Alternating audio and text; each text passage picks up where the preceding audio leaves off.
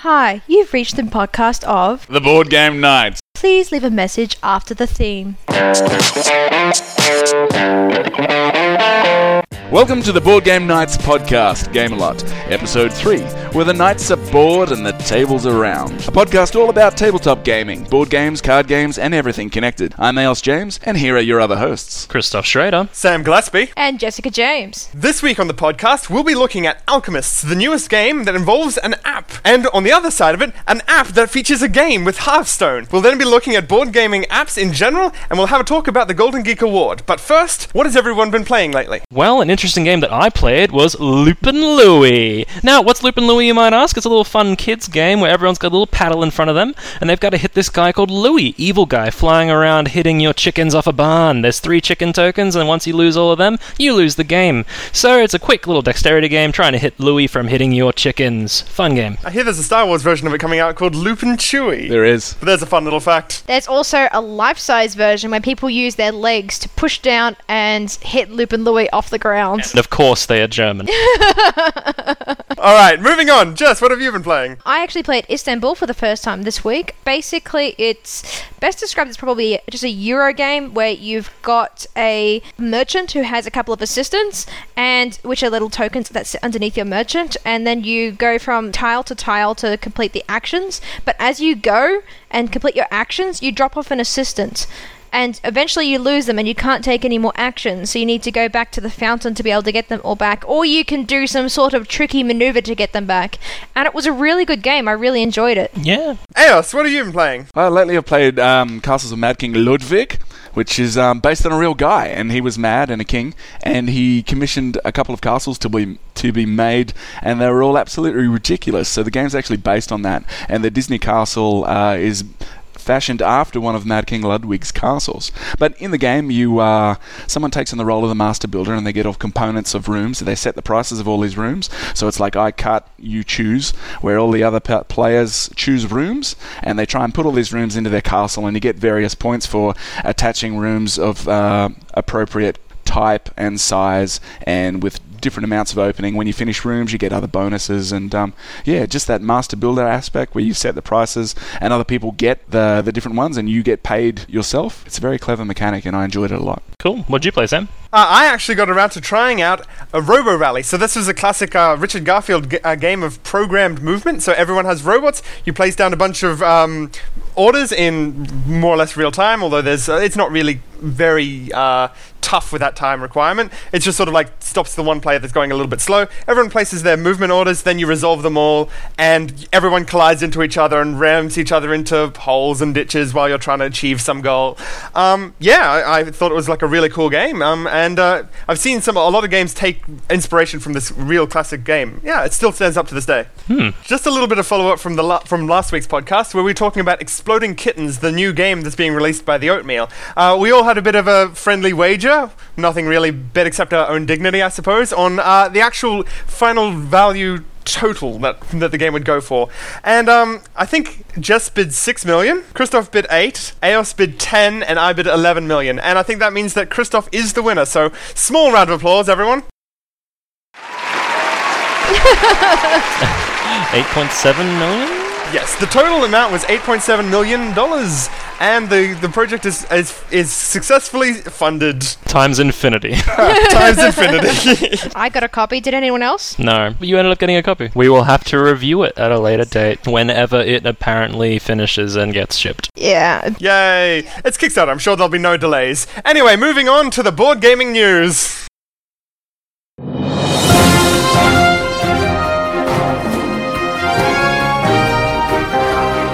Alright, now it's time for the Game-A-Lot News, the only news broadcast where news is not really new and is not really true. Anyway, so the first story we have is Christoph. In breaking news, real scarab beetles were found inside Kemet miniatures. Owners of Kemet are encouraged not to break open their scarab beetle miniatures, lest they invoke the wrath of ancient Egyptian card games. A number of worthy contenders this week duted out for the biggest golden prize in existence, the Golden Geek Awards. We now cross live to Jess, who was at the awards ceremony. Hi Sam, Star Realms is looking a bit spaced out today. 7 Wonders, looking lovely as always, but it's a bit of a repeated look.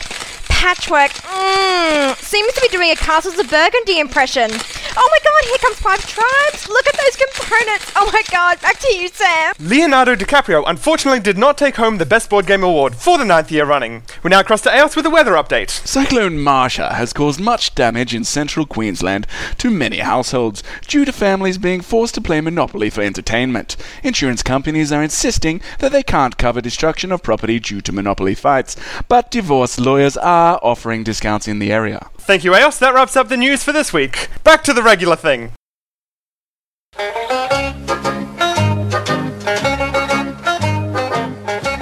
What's up, Wallaby? Review time. Hearthstone is a two-player digital collectible card game developed by Blizzard Entertainment and is available on Windows, iOS, and Android. Alright, so before I continue to the main meat of this review, I want to first point out that Hearthstone is actually a digital collectible card game, so it isn't really a tabletop game at all, so we're kind of cheating for this podcast, but we wanted to bring up Hearthstone because it is that fusion of tabletop and video games that's becoming increasingly popular, it seems. So Hearthstone, what is it? It's a two-player collectible card game where players try and play minions out into the board and beat up the other player, and it's a sort of a race to see who can deal the most amount of damage first. So both players have 30 hit points, and whoever gets to zero first loses. So you're trying to just beat down your opponent. And you do this by, at the start of the game, you draw 3 cards, or 4 if you're the second player. It's a sort of a balancing mechanic.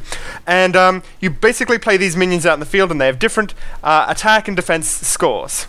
The really cool thing about this game is that you get what's called mana at the start of every turn, and that mana is equal to the number of turns that has happened so far. So your first turn you have 1 mana, second turn 2, third turn 3, and each of your card costs a certain amount of mana. So more powerful cards will cost 6 or 7 or even potentially 10, well, all your cheap minions cost about 2 or 3. And the idea being that if you filled your deck with really big heavy monsters, your enemies will just crush you with all their really cheap, quick, weak ones. Or if you have too many quick, weak ones, by the end game you'll just get trounced by the big monsters. So you're trying to build a deck that's quite well balanced. Now, Hearthstone is an incredibly popular game right now, and there are entire YouTube channels just devoted to playing this game that are getting hundreds of thousands of views. And it's become such a cultural icon that I think that we can't just ignore it completely. So I think Jess has actually played this a little bit recently herself. So what have you been thinking so far of it, Jess? It's pretty good. It actually reminds me a little bit of Magic, just because it's got the monsters coming out and everything like that. But instead of having land, which you need to slowly build up over time, you obviously have that mana.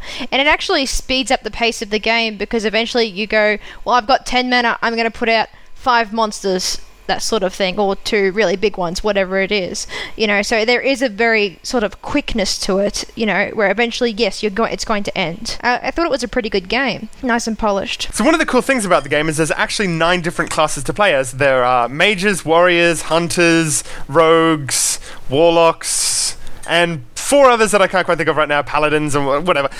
Anyway, each of them have a special ability that costs 2 mana, and each of them is unique to theirs. So, for instance, the mage can spend 2 mana to deal 1 damage to a minion or to the enemy. The hunter can spend 2 mana to deal 2 damage directly to the opponent.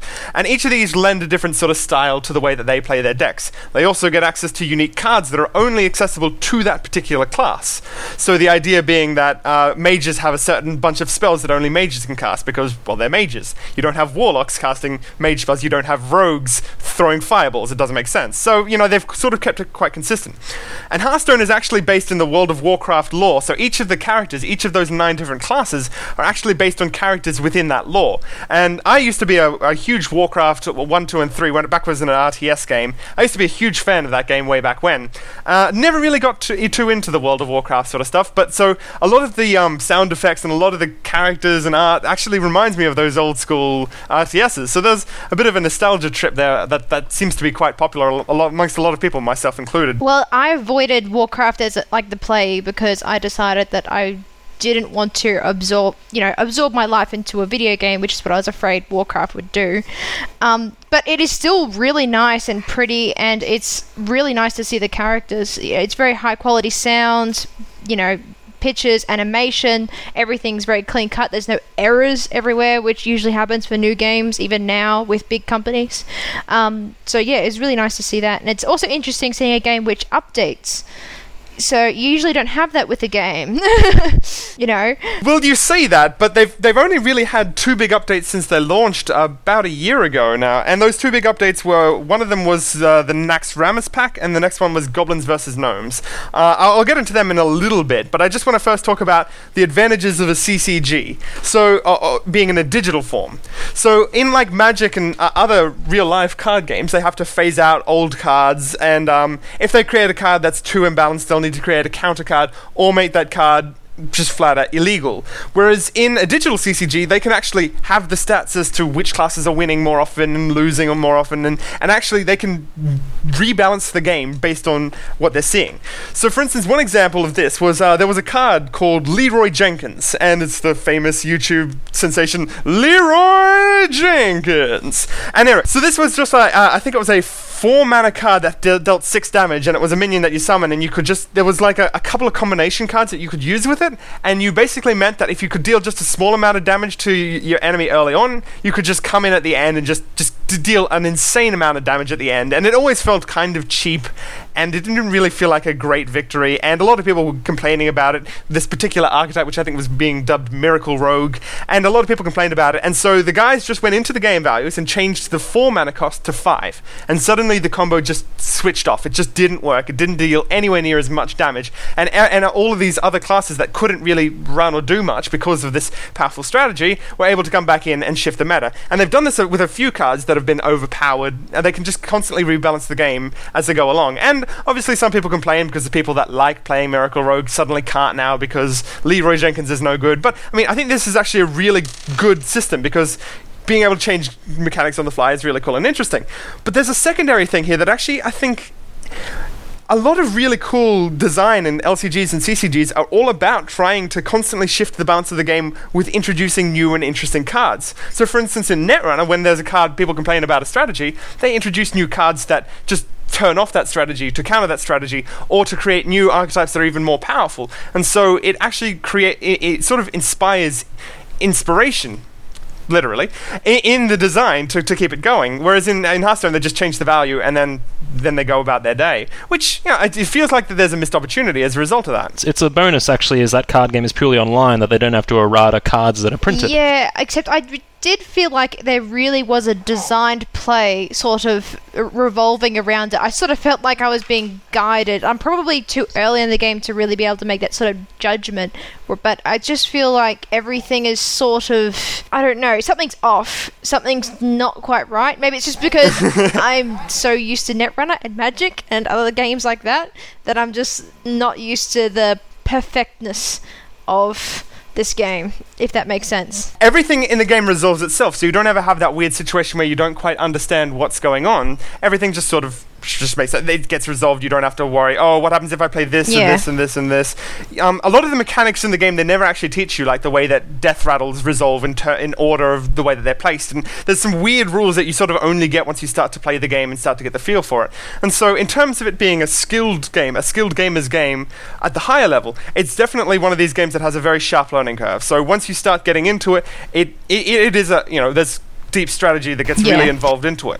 But I don't know, I've been following Hearthstone for a while now, and I feel like when you get, after you get past that learning curve of obviously any new game that you get into, I feel like the game just isn't really that strategic once you get past that.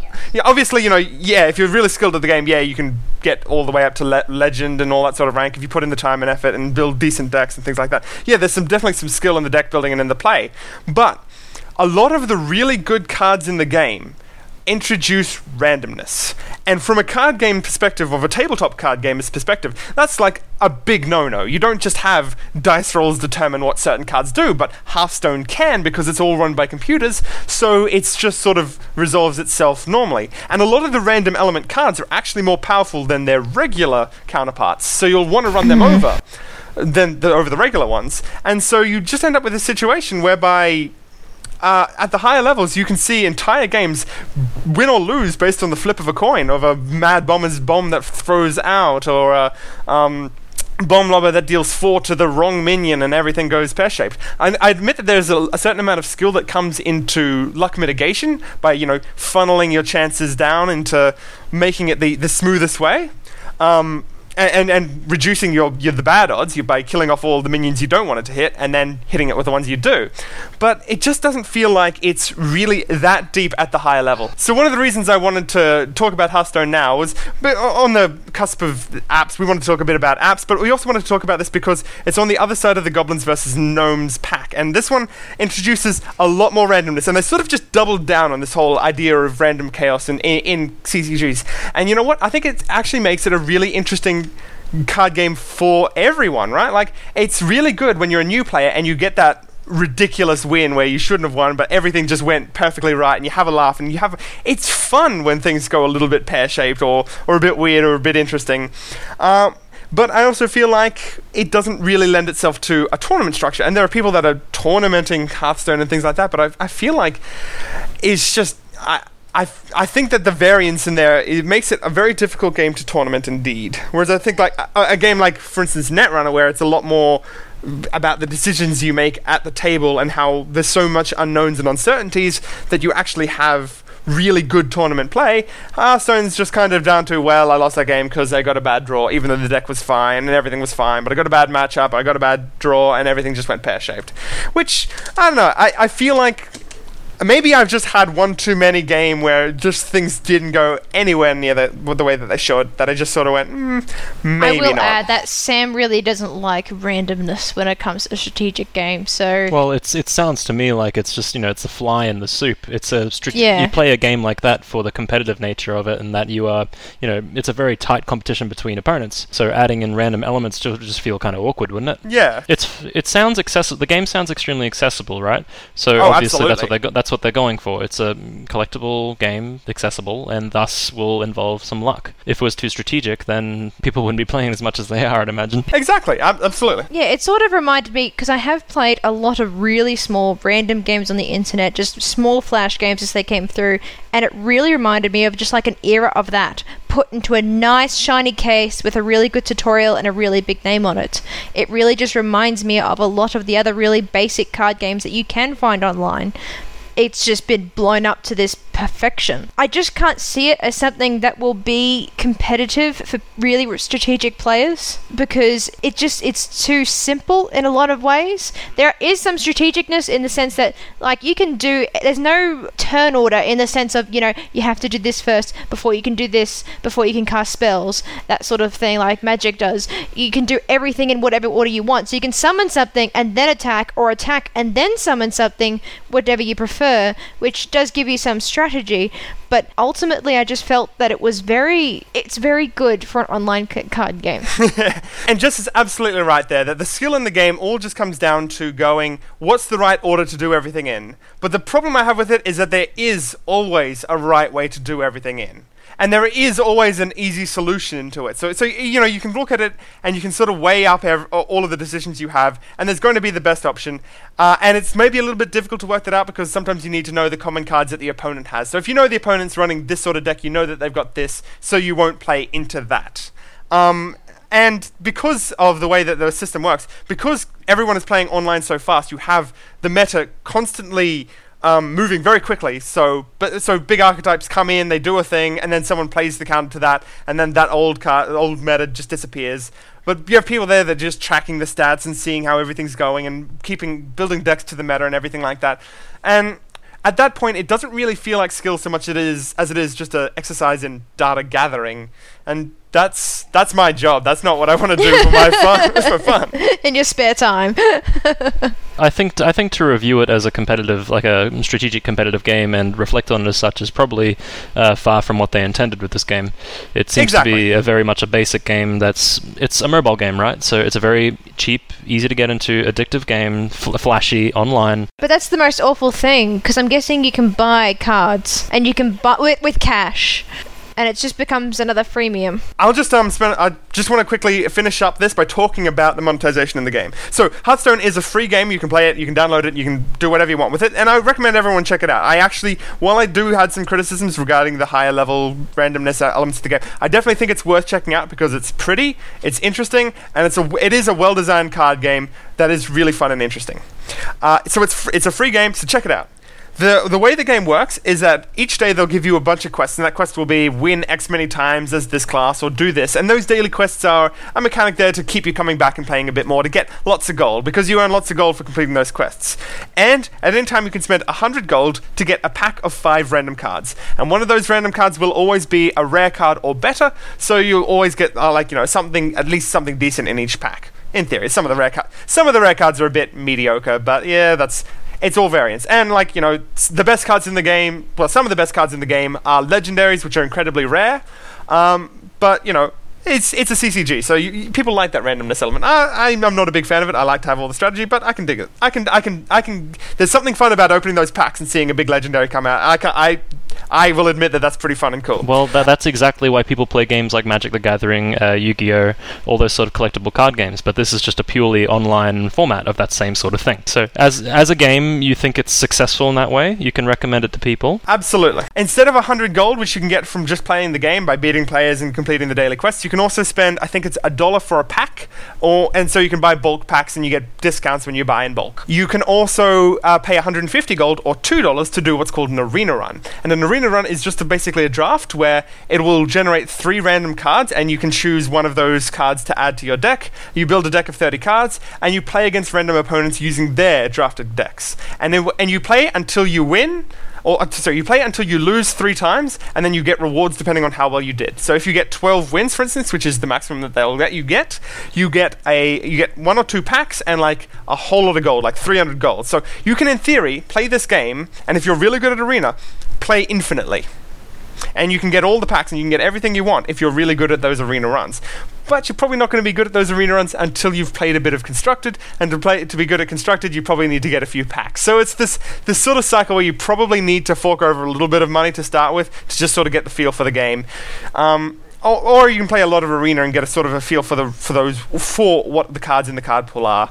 You can pay $2 or 150 gold to enter that arena. So you've got sort of a very straightforward economy in that game, and that in the fact that packs and arena runs are all $1, $2. So it's one of those ones that just sort of chips away at your bank account if you play it a little bit too much, and you just want to go, oh, I'll just get another pack. We'll just see how it goes. I definitely think Hearthstone is the next generation of card games, and I'm not sure whether I'm happy or sad about it. I'm personally quite happy because, as much as I, will jump up and down and talk about how great Netrunner is, the problem with it is that it is just not accessible for a lot of the people that are into video games, and anything that helps bridge that transition between board games and video games, I think, is just a great thing for both groups, right? Which Hearthstone is. Absolutely is. Perfect. So that game was Hearthstone. You can find it on iOS, Android, and on PC. G'day, Tiger. Time for a review.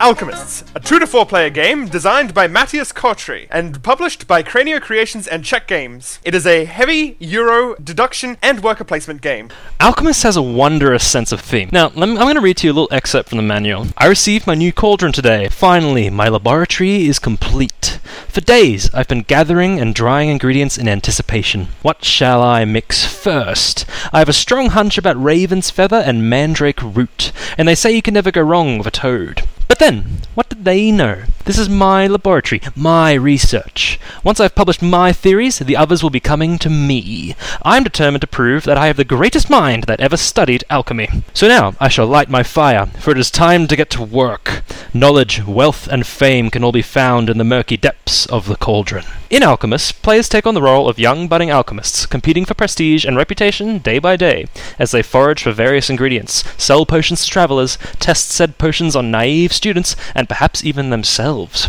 The most prestige is awarded to alchemists who can discover the correct combination of potions to transmute the relevant ingredients and submit their theories before everyone else. However, if you can accurately disprove someone else's theory, their loss is your gain, and valuable information can be gathered by all other players. Now, the best thing about Alchemists, beside the mind-boggling deduction, is its use of an external app to seamlessly allow players to test their potions in secret.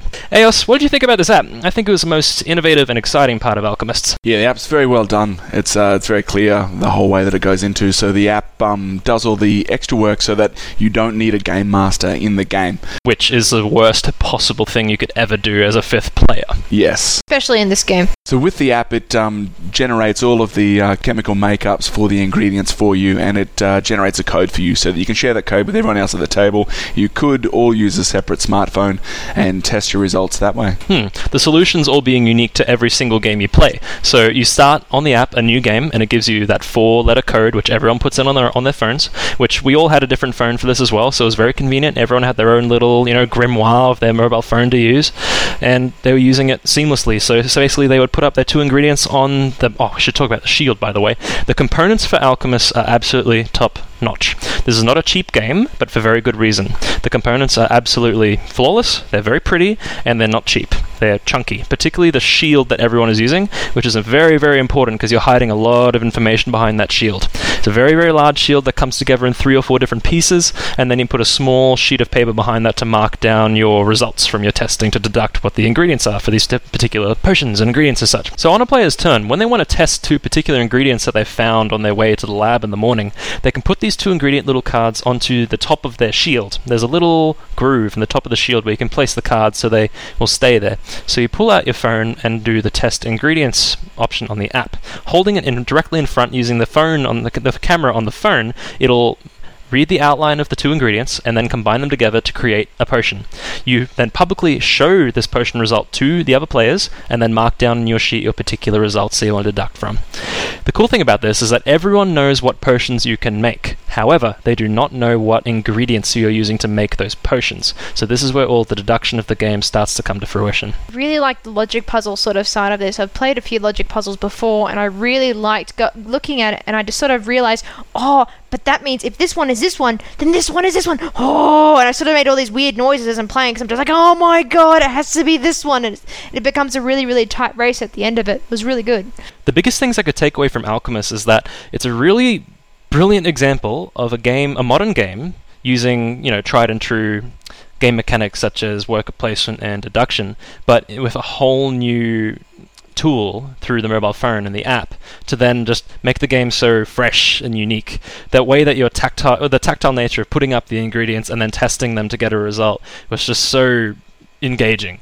And then the idea that you have to figure out on your sheet, cross out these things and those things, and that information cross-references of something else you've tested previously, it really encapsulates that feeling of testing, quite literally, and then finding these results and then just discovering what the answers are going to be, and that is super engaging. And the idea that you're racing everyone else to try and, if on your turn, being able to test 2 different lots of ingredients is huge. Spending a whole round not testing ingredients could be potentially, you're putting yourself quite behind the other players trying to figure out the answers and thus submitting your theories to get points. On the other hand, it's really cool just actually seeing people go, I reckon it's probably this one. I'm just going to write that it's this one because it's going to give me points anyway, even if I'm wrong. Yeah. And you can put 0 victory points towards it and sort of just give a random guess. Because it could quite simply allow the players to, bide their time the entire game and then submit all their theories in the final round. However, the massive incentive is that every time you submit a theory, you immediately get a point regardless of its validity.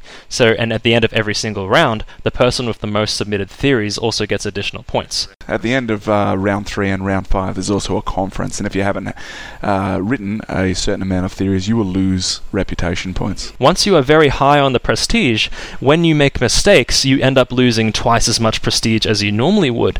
And conversely, when you're the dunce of the Alchemist Academy, so to speak, when you're so low in reputation, whenever you would lose reputation, you lose less than you normally would if you were of higher prestige.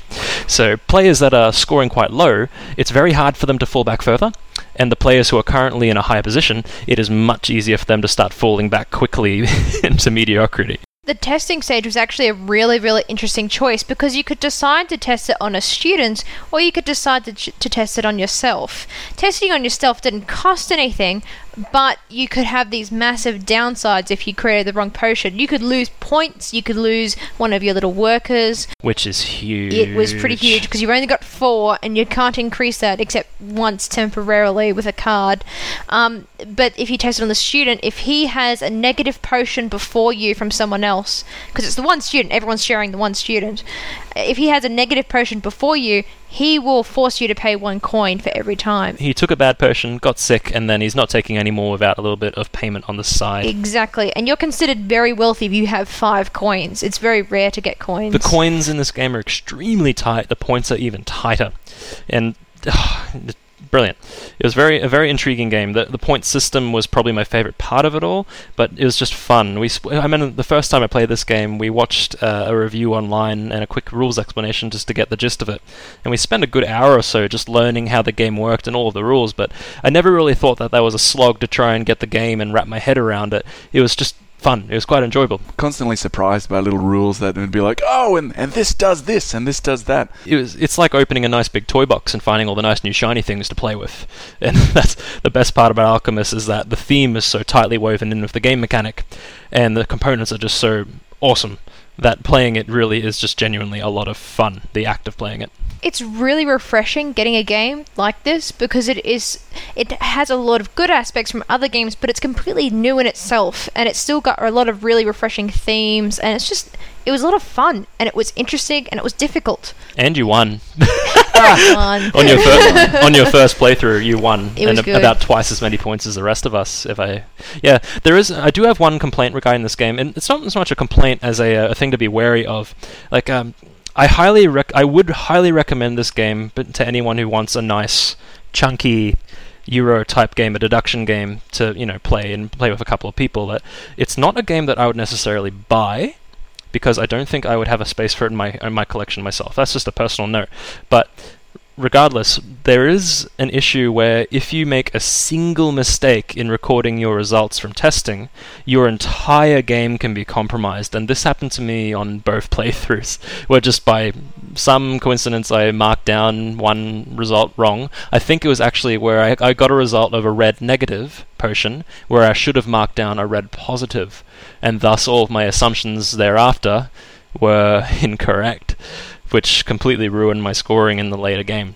But of course that's your mistake, and thematically you make up that one mistake in your testing, and yeah. As someone that's done chemical experiments in real life, it's actually really funny, because that is actually extremely accurate. Yep. You need to make sure that you write everything down properly. But it's also really upsetting, because I felt awful for Christoph, because he was going to do so well. Well, I put all my eggs into that one basket, and I potentially could score enough points to go into that top 2 or 3 players, but ended up doing the complete opposite and dropping down quite far. Often at the end of the game, like Christoph had done, I'd done it in my first playthrough as well. I'd got one thing incorrect, or I had assumed the wrong thing, and it's a little bit harder than other deduction games in that this is dealing with like a red, positive or negative. It's not like a particular person that you would cross off a deductive list.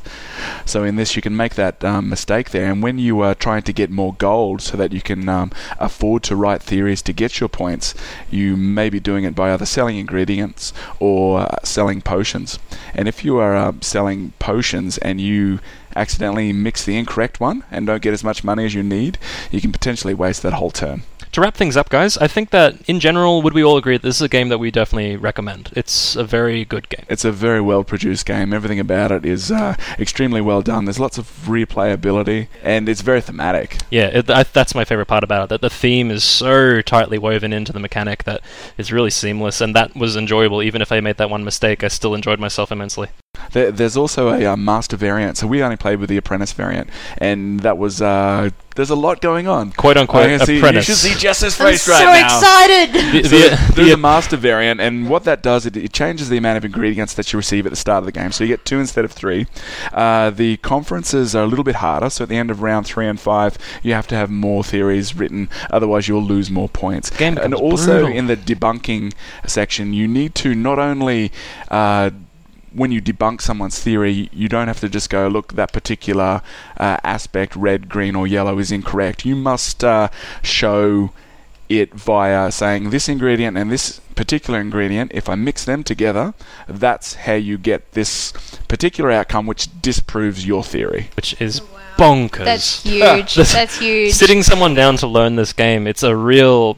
there's not many games I can think of that, like, let's say Terra Mystica is very much clunky. There's lots of little pieces going around, and it does take a while to learn all the different systems and how they interact with each other, whereas Alchemist is just that one deduction problem, which is so unique on itself that trying to wrap your head around that for the first time is quite a task. But once you get over that hurdle, the rest, it actually becomes really intuitive. Yeah, that information that you get, deciding how to put that down. So when you prove that, if it's a red positive, for example, you can go through and cross off all the red negatives from that particular ingredient. But when you get more and more information that comes to light, and that you can find out and discover new ways to cross off other information, that's pretty exciting in the game. It really feels like you're discovering something that only you know. It's your special information. Because you have your secret little shield, and you've got your secret smartphone device that only you know about. And yeah, there's like a little cackle inside yourself, and you're like, this is my little world. Yep. It's perfect for me, and my cackle. So, yeah, in short, we highly recommend Alchemists, and if you're looking for something different to play, and especially if you're looking for something that involves the use of a smartphone, definitely do go at least try and play this game, but you would not be disappointed in buying this game, even if it's just gorgeous, other than being a fun game to play. But whatever you do not go and try have a fifth player, because they are not going to go have fun. And also try to learn the game when you've got enough sleep, because I heard apparently you guys tried to learn the game at like 1 or 2 a.m. or something ridiculous. We still had a lot of fun. Yeah. We did. It was 2 or 3 a.m. in the morning, and it took us a little while to wrap our heads around it. But we all still had a ball. Even just learning the game, we were like, oh, so that's how this works. Oh my god, that's such a cool idea. I want to play this right now. Hardcore board gamers. It was just... yeah, it's good. Many aspects are really good in the game. Go play it, you will not be disappointed, and it's a wonderful example of what board games can do when they use mobile phone apps and technology to improve upon their gameplay.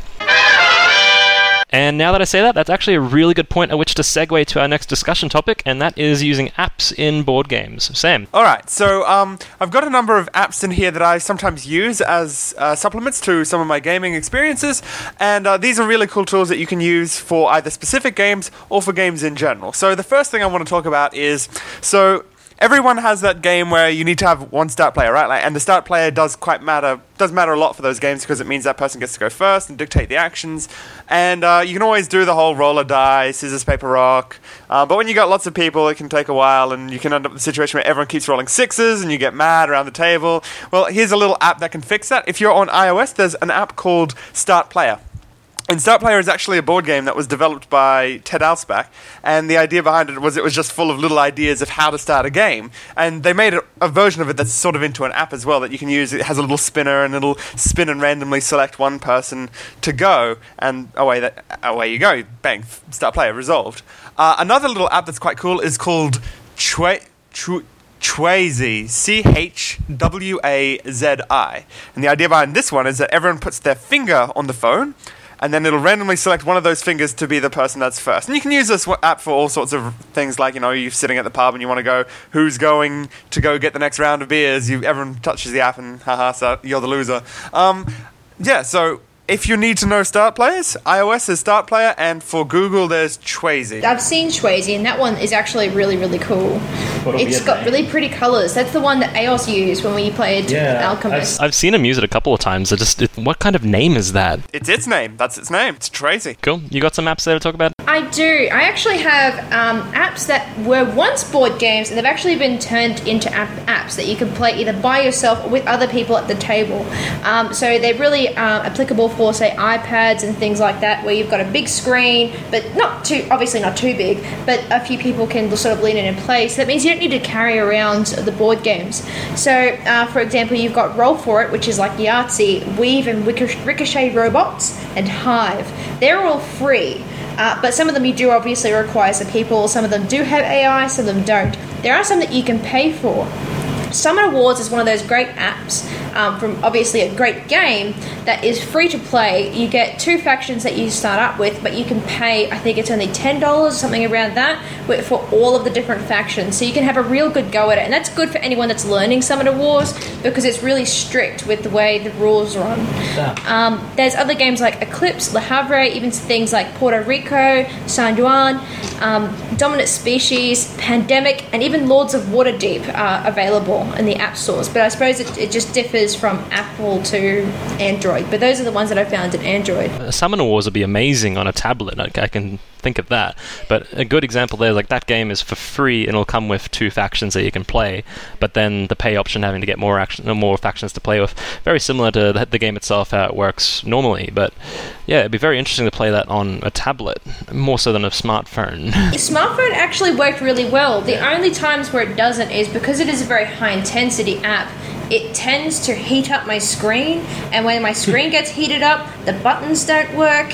But I suppose it's one of those things of living in the far north Queensland. It is also, that's is that a Sony Xperia? This isn't a Sony Xperia, you know, it's a pretty good phone. It's a very large phone, that's a very big screen, and that tight packaging, it is going to get warm when it's pushed, yeah. Oh, it's relatively thin though. Australian people problems. Welcome to Australians complaining about the nature of technology. We don't like it. It's too hot. Pretty much. Or it's too wet. Another app I want to talk about is ScoreGeek. And ScoreGeek is a little app that's been developed by Rebrand Software, I think. And the idea behind it is it's like a little app that you can keep track of your wins and losses and your scores for different games. And if you're a person that likes to obsessively keep numbers and just sort of keep track of who you've played with, how many times you've won, how many times you've lost, this app has got lots and lots of little features that are really cool. It has custom games, so you can put in like something like Seven Wonders, and you can just put in all the stats for the games, like what cards you actually had at the end, and it'll go through and actually calculate your score. And different game, it has support for something like I think it's 400 games they claim to have. I haven't tried them all, obviously. Don't have the time. Don't have 400 games. But yeah, this is a really cool app that just keeps track of everything for you, and you can export these results if you want. You can post to Twitter and Board Game Geek, and it's got all this extra functionality and support that makes it really good if you just want to keep track of it. I believe it's on Android only, but I could be wrong about that one. I guess we can't go past this section without mentioning One Night Ultimate Werewolf's app. Just quickly, but also probably mention that I haven't noticed any of the other board games having add-on apps aside from Alchemists, and yeah. I would actually like to say that there are some games that actually do have companion apps, usually as the result of poor components. I'm looking at you, Betrayal at House on the Hill, which actually had a slider bar that was meant to have for different stats for each character, but they were really notoriously unreliable, so someone made an app for it. Another big thing was like Dominion, for instance, which has so many expansions, and you're meant to have like a deck of cards that are just one of everything, and you randomly select them to make the piles, but that can get tedious when you get expansions. You want to mix some in, you don't want to mix someone in, and there's a nice little app there called Dominion Shuffle, which you can use to select your whatever Dominion versions you have, and it will randomly pick a set of 10, and you can always remove cards if you don't like certain cards in being in the kingdom for it, and it's customizable in that respect. I'm just going to say, like that's a good example of simplifying a game. The Betrayal example is brilliant because those sliders just don't click on to the pieces at all. They fall off, and using the app was just very intuitive and easy to see. But another example of an app that helps simplify a game's experience, Twilight Imperium, the TI3 stats app. That came in very, very handy, rather than the sheet that you have at the start of the game has everyone's stats correct, but on the app you can see every player's stats at once, and once everyone gets new technology, it updates all of the roll details and numbers automatically, and that just helped. The mental gymnastics of remembering everyone's numbers throughout a game like that was greatly aided through that app. It definitely speeded up the whole, I need to roll. Did that succeed or fail? I need to look through all of my technology to see which ones are relevant. Okay, I've got this one and this one, which means that this is a success on this condition. And then, or you know, the thing where you go to the next turn, you go, oh, I didn't do so well. And then you look over and you see that you missed a technology that would have meant that you won the battle or something like that. Which, when you're playing a game that's, you know, usually about 8 hours to begin with, those sorts of mistakes become really annoying. That could be something that Fantasy Flight might look at for their 4th edition of Twilight Imperium in the future, seeing as they have games like XCOM now, which use the app quite well. The infamous 4th edition that shall never be. It'll happen one day, and they'll have an app, a companion app for it, I bet you anything. That's FFG. You can trust them. Praise be to Fantasy Flight. Just said the words before, right? Board Game Nights, we thoroughly recommend One Night Ultimate Werewolf, as you can tell. I got the chance to play Daybreak, the new expansion for One Night, at our local game night a couple nights ago. And I've got to say... Not relevant! Moving on! No. I gotta say, we're talking about apps, and this is relevant. The app for Daybreak, right? All roughly the same, but they made some really nice small changes to it, including the music. And this is the biggest part. The music they added to the One Night app, it's actually really thematic music, and it's like kind of, you know, energetic and tribal. And it's just really cool. I thought that was just a small change, and it actually changed the way you play the game, rather than just these weird nighttime sounds of crickets and shuffling in the grass. It actually helped the game with the tension, and yeah, it was really cool. So we've given a list of a whole pile of different apps. Maybe you found something in there that sounded interesting. You can find all of these available on the Google Play Store or the iOS App Store, and maybe they might have it on the extra phone platforms like Amazon, but that's a wilderness that's beyond our comprehension. All right, we've got another bit coming up, but first we're going to have Jess tell us what she really thinks about a certain game, but we'll only give her 30 seconds. Off you go, Jess. Okay, so Sam and Aos brought out a game that they seemed really excited to show both Christoph and I, and we started to get excited too. I mean, the game had awesome art and a Golden Geek Award, the rules were easy to understand, and it looked like a good Euro. And then we started playing Augustus. For anyone that's enjoyed it, I'm sorry, but you're practically playing shiny bingo. And unlike bingo, there isn't a meat tray that you can win at the end. There is no strategy and no winner. Augustus is an awful game. After 2 minutes of playing, Christoph and I looked at each other and realised they had tricked us. Then they laughed at our horror. People are trying to fob off their copies for cheap, and I don't blame them. This game crushes my cubes. And now for something completely different. In February, we found the results of the Golden Geek Awards for 2014. For those of you who aren't aware, the Golden Geek Award is the Board Game Geek website's fan-based voting award system, so it's like a public vote, popular vote, for people who use the website Board Game Geek. If you haven't used the website before, it's definitely a really good resource for finding out stuff about board games, and there's lots of really engaged forums and guilds and a lot going on, even if the website itself looks a little dated. So the idea behind this award is it's sort of like a popular vote, and so I think we'll just go and quickly discuss some of the things that won the games and what we think about them. The big one, the biggest board game award, is of course the Board Game of the Year. And this year that was picked up by Splendor. Now, has anyone here actually played Splendor? No. Unfortunately, being in Australia, we do suffer the unfortunate side effect of board games being just that little bit less accessible than we would like to be. I got the chance to play Splendor at PAX last year, right? And I remember Shut Up and Sit Down doing their review. They did a review, like a 2-in-1 review of Splendor and Machi Koro. And just from even watching that review, I immediately gravitated towards Machi Koro over Splendor. And I had that exact same conundrum at PAX last year with limited time. I had to pick one of these two games to play. I ended up playing Machi Koro. So I didn't get to play Splendor, but from what I could tell, it's a set collection game, card drafting type of thing, but very accessible and thus a very popular game, right? So you can see why it was popular, and that obviously contributed to getting in lots of votes and thus getting Game of the Year over some very notable runner-ups. Yeah, so the two runner-ups that came second and third were Dead of Winter and Five Tribes, which are games that we actually have played a little bit of. I guess I really can't comment on whether or not we think Splendor was worthy of the winning particular place, but we know that those two and the games that came second and third were definitely solid titles. Dead of Winter and Five Tribes were both really, really good games, and they both got multiple mentions of runner-up and or awards this year for Board Game Geek. But I think it's more a reflection on the Board Game Geek voting system as a whole, that Splendor, of course, being a more accessible, easier to teach, and obviously it'll show up at more tables type of game, it will get more votes, thus get the award, regardless of it being maybe not a better game. Well, I think that at the same time, people... A game needs to be simple enough that you can bring it out lots of times, but also deep and engaging enough that people want to play it over and over again. So I think that in the aspect of the bias that exists within any award system, I think it's probably ultimately pretty fine. Like, I mean, if someone made the best game ever, but very few people could actually sit down and play it, then it would probably, probably shouldn't win Game of the Year because it's not a game that everyone's playing. It should be about basically the number of plays of a game rather than overall, enjoyment in a game, because if it's a game you want to play over and over again, it's probably a good game.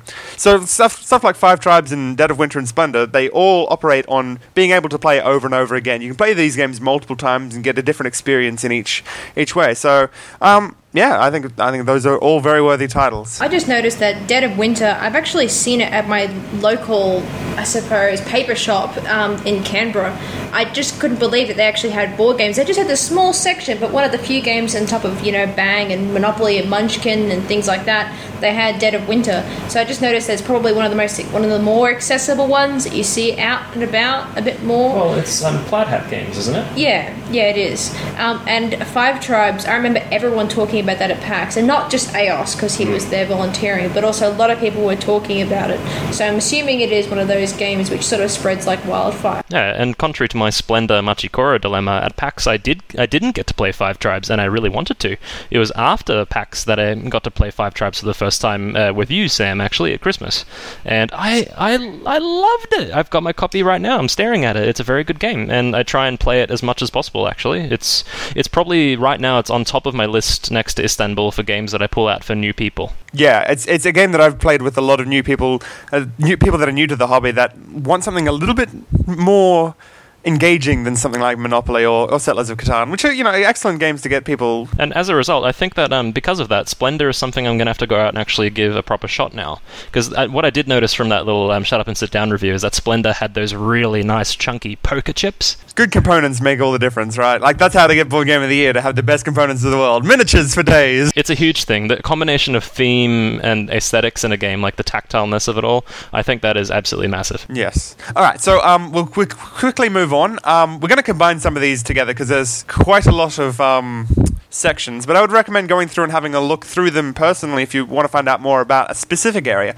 So one of the games that picked up quite a few awards was Star Realms, which picked up Two-Player Game of the Year and Card Game of the Year. And this one was Aos's recommendation. Aos recommended this game quite highly, saying that it was pretty cool and interesting. I don't think anyone else has had a chance to play it yet, have they? No. And unfortunately, Aos had to go home, so we can't really talk about it. Yeah, he's not here with us anymore, unfortunately. He's gone now. He died. Yeah, technical difficulties. Welcome to Australia. So the award for Best Expansion went to Seven Wonders for Babel. And now Babel was an expansion for Seven Wonders that added in the ability to build a center tower, which when you added things to it or removed things away, it changed the rules of the game slightly. I haven't actually had a chance to play this one. How about anyone else? Unfortunately, still haven't seen this one. I actually don't think I've seen a copy of this one around, so... I think I saw a copy of it only just the other day. It's like board games in Australia are these rare beasts that we'd have to go hunting out into the wild to find. But this one, I've looked through the components and looked through the new rules for it, and this looks like a solid addition. But the runner-up for it was Terra Mystica Fire and Ice, and from all accounts, that one is an incredible expansion towards the Terra Mystica experience. But I think that ultimately Seven Wonders came down to being the winner simply for the accessibility. I mean, Terra Mystica is quite a hefty game to face the first time to begin with, and I can see that a lot of people would probably not be interested in getting an expansion after they've sat through that quite intense experience. Amazing, but intense experience. Well, just like the reflection we had on the Game of the Year, because I've had a good look at the Terra Mystica expansion for Fire and Ice, and it's just more of the same stuff for Terra Mystica, just expanding more factions, more little gameplay mechanics, and it's a very good expansion in that way. It's probably a reflection again on the demographic of Board Game Geek, where the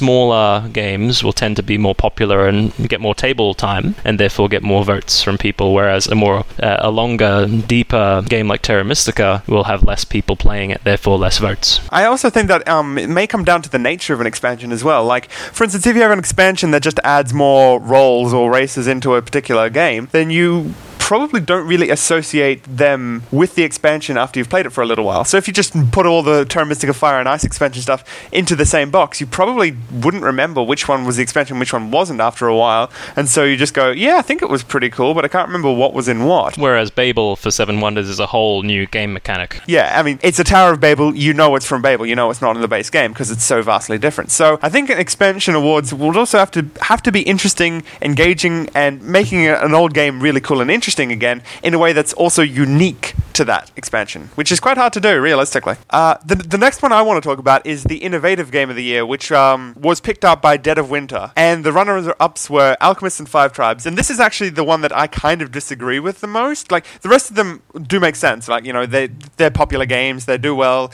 they hit the right demographics for Board Game Geek, whereas this one, Dead of Winter to me doesn't seem like a game that is especially innovative. It's polished, it's got a cool new mechanic with that crossroads system, But it's not a game that's so unlike anything else you've ever seen before. Like, a lot of people have made the comparison to Battlestar Galactica. Obviously, Dead of Winter's newer and's got some flashier bells and whistles, but it's really not a completely unique experience, whereas something like Alchemists and Five Tribes, both are completely different. There's no game out there that you can pick up that's like Alchemists. And Five Tribes, sure, it's slightly based on that old man Kala of picking up things and moving them around, but it's got so many things that have really brought it to be new and flashy and fresh and innovative. So, I don't know, I actually kind of disagree with this judgment.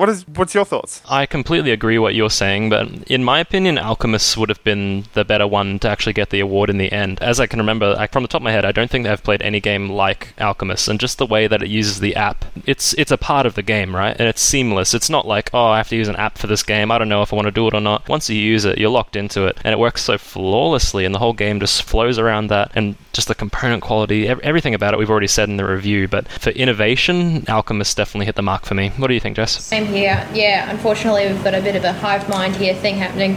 I agree. Alchemist, I think, should have taken at the top for that one. Well, since you've got a hive mind, I disagree. I think Dead of Winter is the best game ever. Oh, you would do that, wouldn't you? Oh. Because you like zombies. Yeah, zombies, unique. I really need more zombie games because there's not enough of them. I've never seen anything with zombies in pop culture at all. It's an underrepresented genre. All right, we'll move on to the next topic, which was party games. And there's some really good titles in this one. I think 2014 was definitely a great year for party games. So the winner, the big winner of the party game category was the reprint of Cash and Guns, the second edition. And the runners-ups were One Night Ultimate Werewolf and Sheriff of Nottingham. Yeah, there's some good games in that list, right? Just a good thing to point out as well of Cash and Guns, it is the second edition.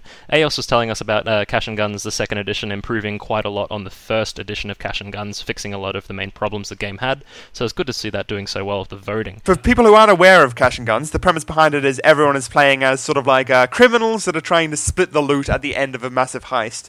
And everyone has a little toy gun, and you point a toy gun at someone, and you may or may not actually have a bullet in it. Not real bullets, obviously. We don't condone actual Russian roulette. But if that's what floats your boat, then go for it. Cash and Guns is basically a little game where you're sort of negotiating with each other to try and split the pool. A really quick and easy game. The second edition brings in new features, tidies it all up, and removes a lot of some of the problems with the first edition.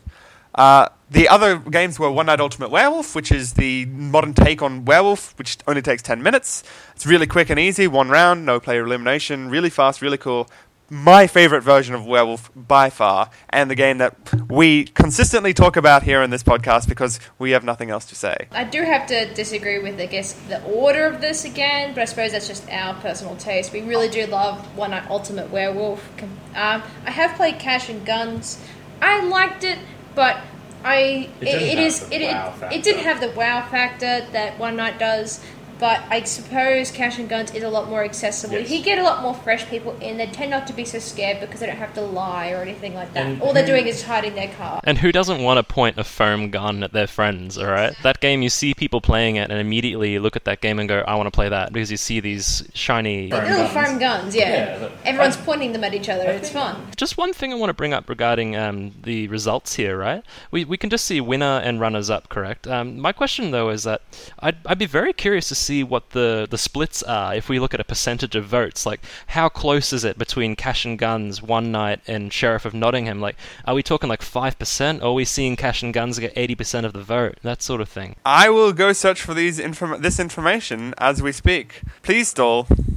But apparently there is like really amusing pictures on the internet of Cash and Guns where they've got like a group of grannies all playing it and pointing guns at each other. Yeah. Which is just makes it all the more hilarious. Yeah, because grandma likes to heist a bank and then point guns at her friends. Pretty much. I don't know about you, but that's what my grandma does.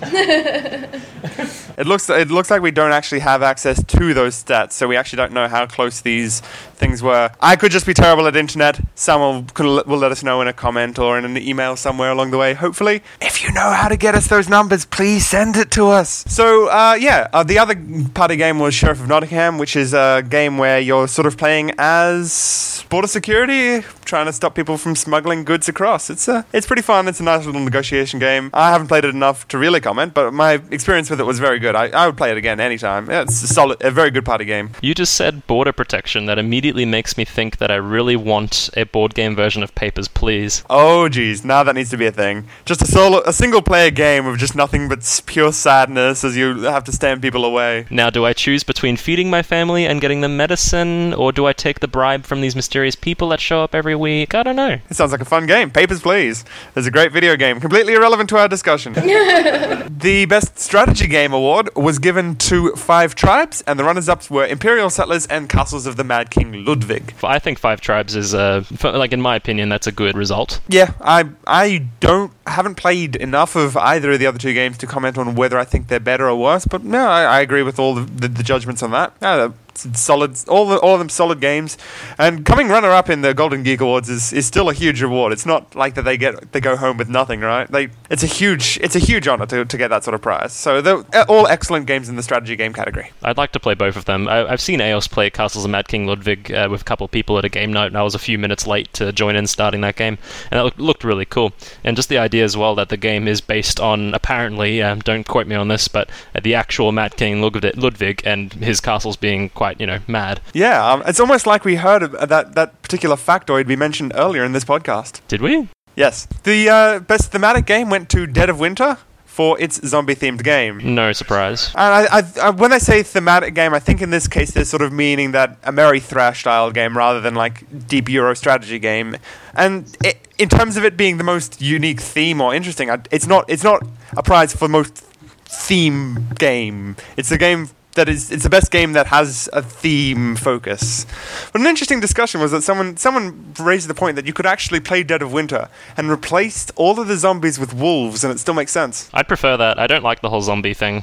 Yeah, it's an interesting idea. And, well, apparently there's going to be future Crossroad games that may not be so zombie-centric, so that'll be good. Once again, I think Alchemists right there with thematic would have fit in quite nicely. And I think it's more of a strategy game, though, isn't it? Well, but it's thematic. No, it's heavily thematic, that game. Yeah, fair enough. Massively thematic. You have to go play it, Sam. Yeah. All right, I'll go play it. First, listen to our review. So just quickly wrapping up on the games that we didn't get to mention, congratulations on Star Realms for picking up the best two-player game, Patchwork for the best abstract game, Abyss for artwork and presentation, Star Realms for card game again, Tales and Games for the children's games, then we've got Splendor again for family game, Dead of Winter for innovative, which we've talked about, and then we held hands for print and play. I'm suddenly really interested in that game. I think I will go look it up.